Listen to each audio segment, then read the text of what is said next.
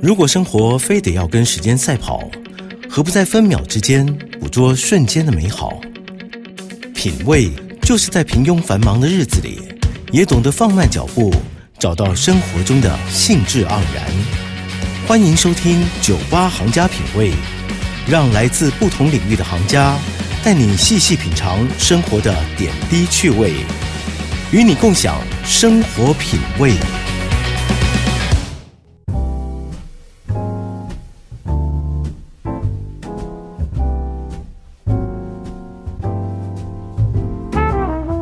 FM 九八点一九八新闻台，欢迎收听九八行家品味，我是依萍。今天呢，我要在节目当中跟大家来聊聊呃美食。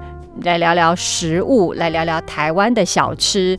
大家可能觉得说，哎，依萍以前好像都没有介绍过关于吃的主题，为什么今天突然好像要在这个晚上的时间来煎熬大家呢？这是因为呢，我最近呢看到一本书，我觉得它让我鼓起了勇气。因为我其实之前呢不太敢访问这些相关的美食书啊，或是呃食谱书，是因为我觉得我我是一个不会下厨的人。那我对于吃呢，我也说不出一。朵花来，所以我有点小自卑。但是这本书呢，真的让我就是改变了这样的想法。他写了关于台湾的一些小吃，然后呢，他的文字非常的浅显易懂又幽默风趣。那这本书呢，就叫做《巷弄里的台湾味》。二十二道庶民美食与他们的故事，这是由时报出版的。作者现在在现场，他就是范乔欣。Hello，你好，一平好。是范小新，大家都习惯怎么叫你啊？就是你书里面自称的阿佐吗？对，因为其实我之前在写文章的时候，我都没有用我的真实身份，对，也没有露脸，所以大家以为我是男生，就一直都叫我阿佐阿佐这样子叫。对。那那为什么突然这本书要用本名出现啊？就想说爸爸妈妈 栽培我那么多年，哦，懂，好不容易出一本书了，对，就端出一个成绩的感觉，对不对？对对。哦，好，那你还是应该还是习惯大家叫你阿左吧，对不对？好，那我们这本书呢，其实呃，我我看你这个呃书里面的内容写了很多关于台湾的小吃，你这本书是花了多少时间去写的？呃，其实认真写这本书的话，大概是一年多。就是可能有些人会觉得，哎，才一年多，好像也还好。可是我这一年都是我几乎放弃所有的工作，然后就只专心在写这本书。做一些资料研究啊，然后呃一些灵感的收集，嗯嗯，因为他你这本书是写台湾小吃的故事，对不对？他的呃，他为什么会有这个小吃出现？他的一些来龙去脉，也不是说啊随便写写个人的主观感想就出来的。对，呃，这本书其实我放弃了很多主观的描述，然后我尽量从一些呃文化的背景，然后产业的背景跟厨艺的背景，用比较客观的方角度去。讨论台湾的小吃出现的原因，然后它受欢迎的原因，对，而且看起来不会像读什么历史故事那么严肃。哎，我觉得你还蛮厉害的，你把那个小吃每个小吃背后的一些背景故事交代的蛮浅显易懂，而且看过你大概就记得了。是，呃，我其实写这本书的时候，我一直都觉得不要太咬文嚼字或者是掉书袋，因为。我以前上课的时候，我也很不喜欢老师就是讲一些很高深的东西，我听不懂。那我听不懂，我就不会想要去学习，不会想要去记。嗯，那这本书我就是想要用一个比较轻松的方式，让带领大家进入到台湾小吃的世界，然后对台湾小吃有更深入的了解。嗯，好。那既然你写的是关于小吃它背后的一些背景故事，那可是你是。这么年轻的，可能就你应该不满三十岁吧？啊，还没对，还没满三十岁的年轻人，这些故事你都是怎么去搜集跟爬书出来的？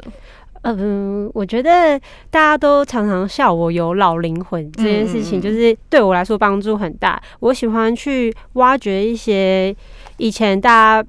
就是可能我爸爸妈妈那个年代的故事，然后我就去找一些像是日治时期的话，当然就是看《日日新报》啊，或者是以前早期的一些文人的日记，去看他们以前都在吃什么。嗯，然后或者是从呃国民政府来台之后，《联合报》其实有一一系列的那种旧报纸的资料库，然后还有翻一些呃以前大。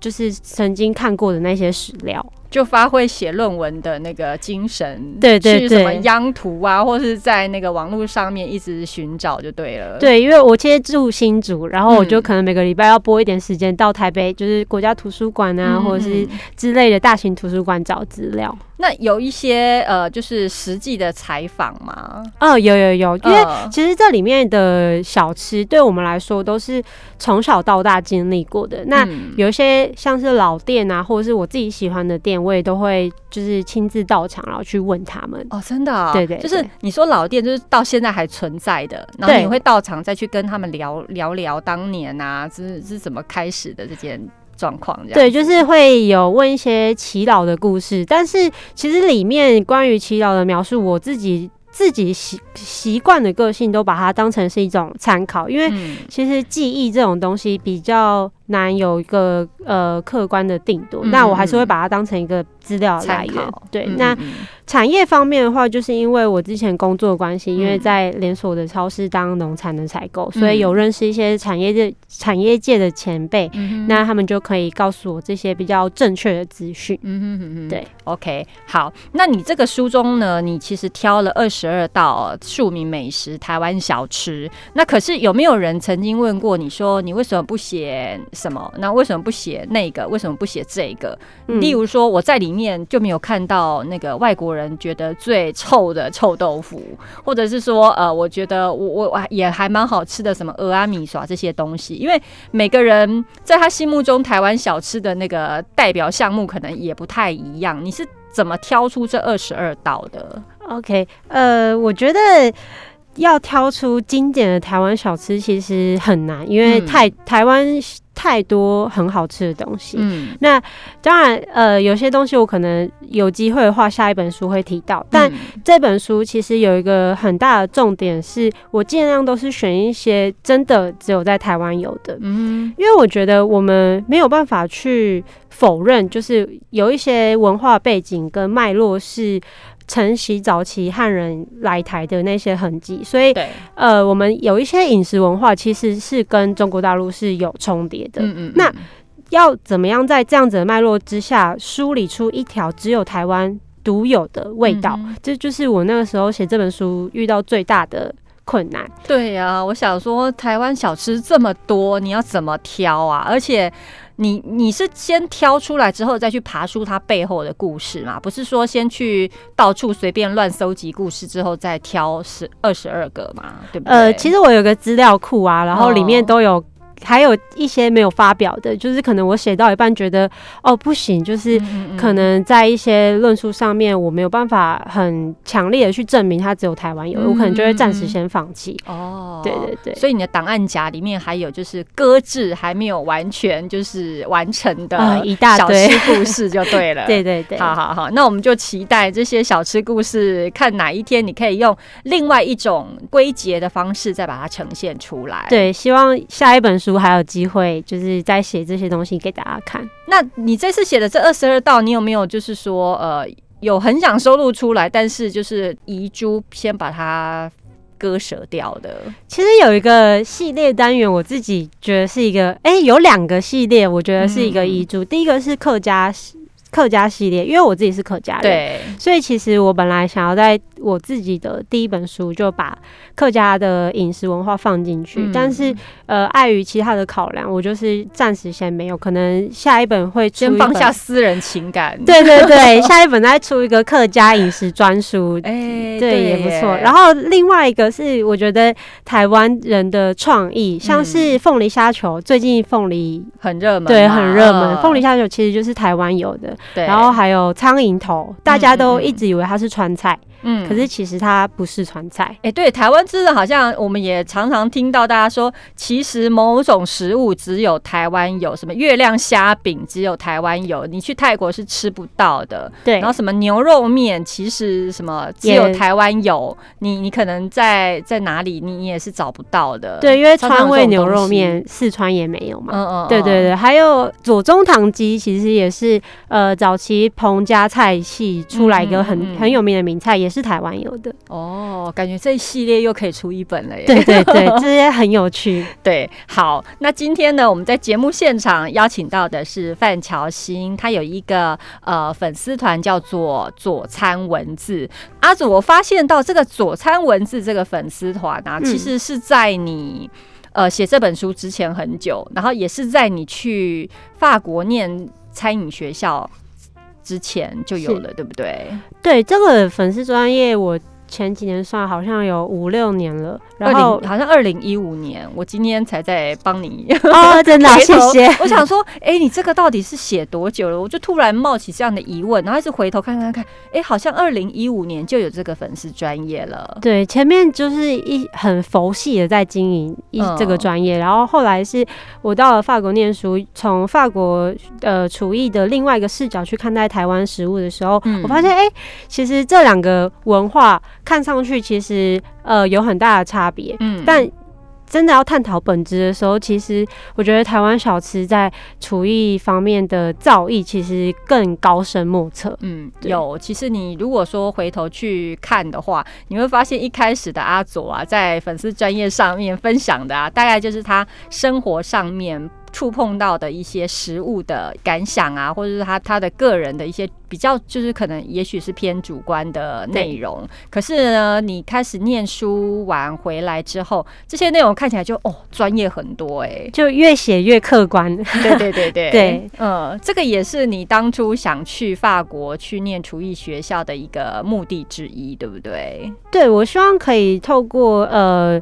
另外一个就是厨艺方面去探讨，这样才显得比较客观，不然可能就是很容易沦为只是实际，只是说哦，我觉得这个好吃，可是它为什么好吃，我并不知道。嗯，所以透过厨艺这一这一个层面去探讨的话，我觉得我可以比较更清楚的表达说，我认为这个东西好吃，是因为厨师下了什么样子的功夫。嗯哼，对，这样子可能会比较让大家更。能够有说服力吧？我觉得，嗯嗯，而且我发现阿佐在他的佐餐文字粉丝专业里面，我觉得他的取材呀都很贴近庶民，应该是说也很贴近台湾人平时会接触到的食物这样子。我有问过我，我刚刚在录音之前有问你说，你是有刻意想要就是避开那些比较异国美食的部分吗？就是专专注 focus 在台湾的食物上面？呃，其实这个问题啊，我我从出这本书，大家就会一直问说，哎，为什么你到法国学做菜，然后你回来是出关于台湾的东西？那我那时候统一的，就是一直以来回答，我都说，我觉得要先了解自己的文化，我们才可以透，才可以理解别人。嗯，我觉得如果我们连自己的本身的文化，我们都不去探讨，不去追究，然后要。呃，很急着去探索那个未知的西方世界的领域的话，我觉得对我来说可能不是那么的有底气吧。嗯嗯，对对对。大家听听看，是不是很老灵魂？今天我们在现场邀请的是范乔欣，他有一个粉丝专业叫做左餐文字，他最近出的这本新书是由时报出版的，呃，书名叫做《巷弄里的台湾味：二十二道庶民美食与他们的故事》。我们先广告休息一下，下一段节目再来继续跟阿左聊一聊。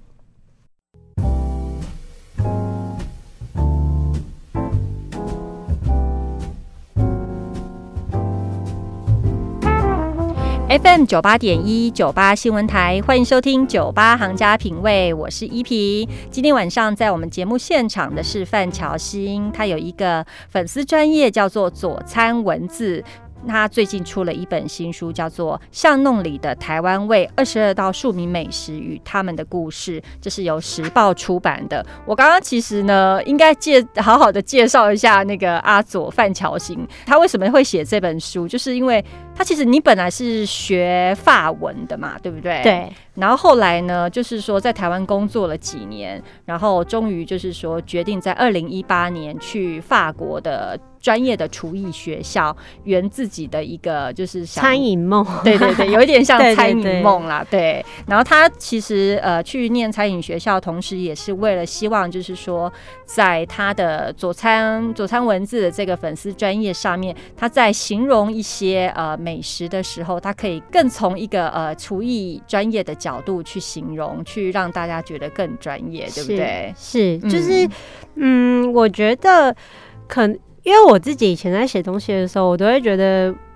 我要告诉大家这个东西很好吃嗯而已嘛，就这样子而已嘛。嗯如果他不认同我说的怎么办？嗯，所以我我不晓得，就是最近大家看我的文章有没有这样子的感觉？但我自己觉得，我现在在写的时候，我就会说，哦，我觉得很好吃，但你觉得不好吃也没有关系。嗯其实某在某一个厨艺技巧去看待的时候，其实你是要很敬佩他的。我觉得每一个厨师，他们其实初衷都是想要制造很好吃的东西给别人，绝对没有一个厨师一开始是觉得哦没关系啊，我就乱做，反正难吃你们也会买。就是我觉得我相信每个厨师的起心动念都是想要做出很好吃的东西，嗯嗯所以从厨艺角度去看待这个饮食的时候，我就觉得可能稍微比较没有争议一点。嗯，对，就是你可以不认同这个美食到底美不美味，但是你必须尊重它的存在就对对对对，没错。嗯好，那你里面呢提到二十二道庶民美食，我想跟阿祖就是呃聊一聊，就是说你觉得啊，你就是说呃写到目前为止啊，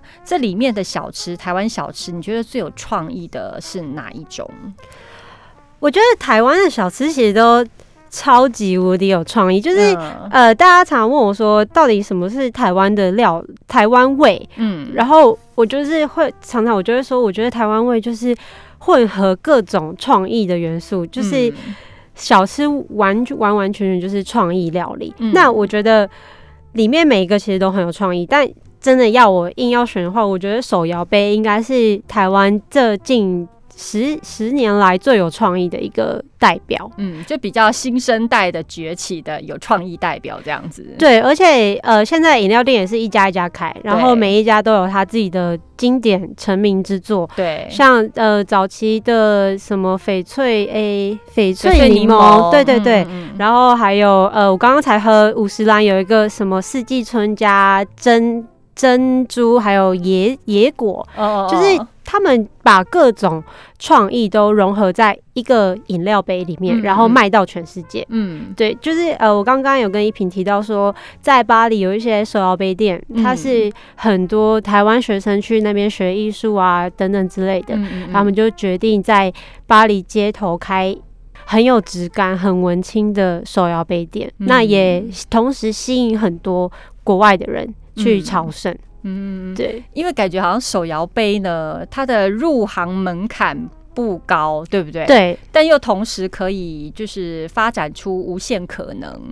对，现在有很多那种手摇杯王美店，嗯它其实虽然可能大家对于王美店的评价目前都没有那么的高，觉得可嗯能跟好吃搭不上关系，可是嗯其实从另外一个角度去看，它做出来的饮料都很漂亮。对对，那我觉得这也是一个创意的代表，也是一个是结晶。对，我刚刚就是也有跟阿佐聊到，就说，哎、对耶，你不觉得现在手摇杯的饮料啊，有一种就是渐渐呃品牌独立化的趋势嘛？就像以前我们看那个咖啡店啊，都是只有那个也是连锁居多，然后到后来就渐渐发展出有那种个人独立的咖啡馆，然后自己烘自己自己慢慢在那边手冲的那种店，然后手摇杯手摇杯饮料的那个市场，是不是现在也有这种就是独立品牌化的感觉啊？哦，我觉得有，因为嗯。其实供应链很完整，嗯。所以任何人都可以很轻松的就联络到上游厂商，嗯。然后去调配出自己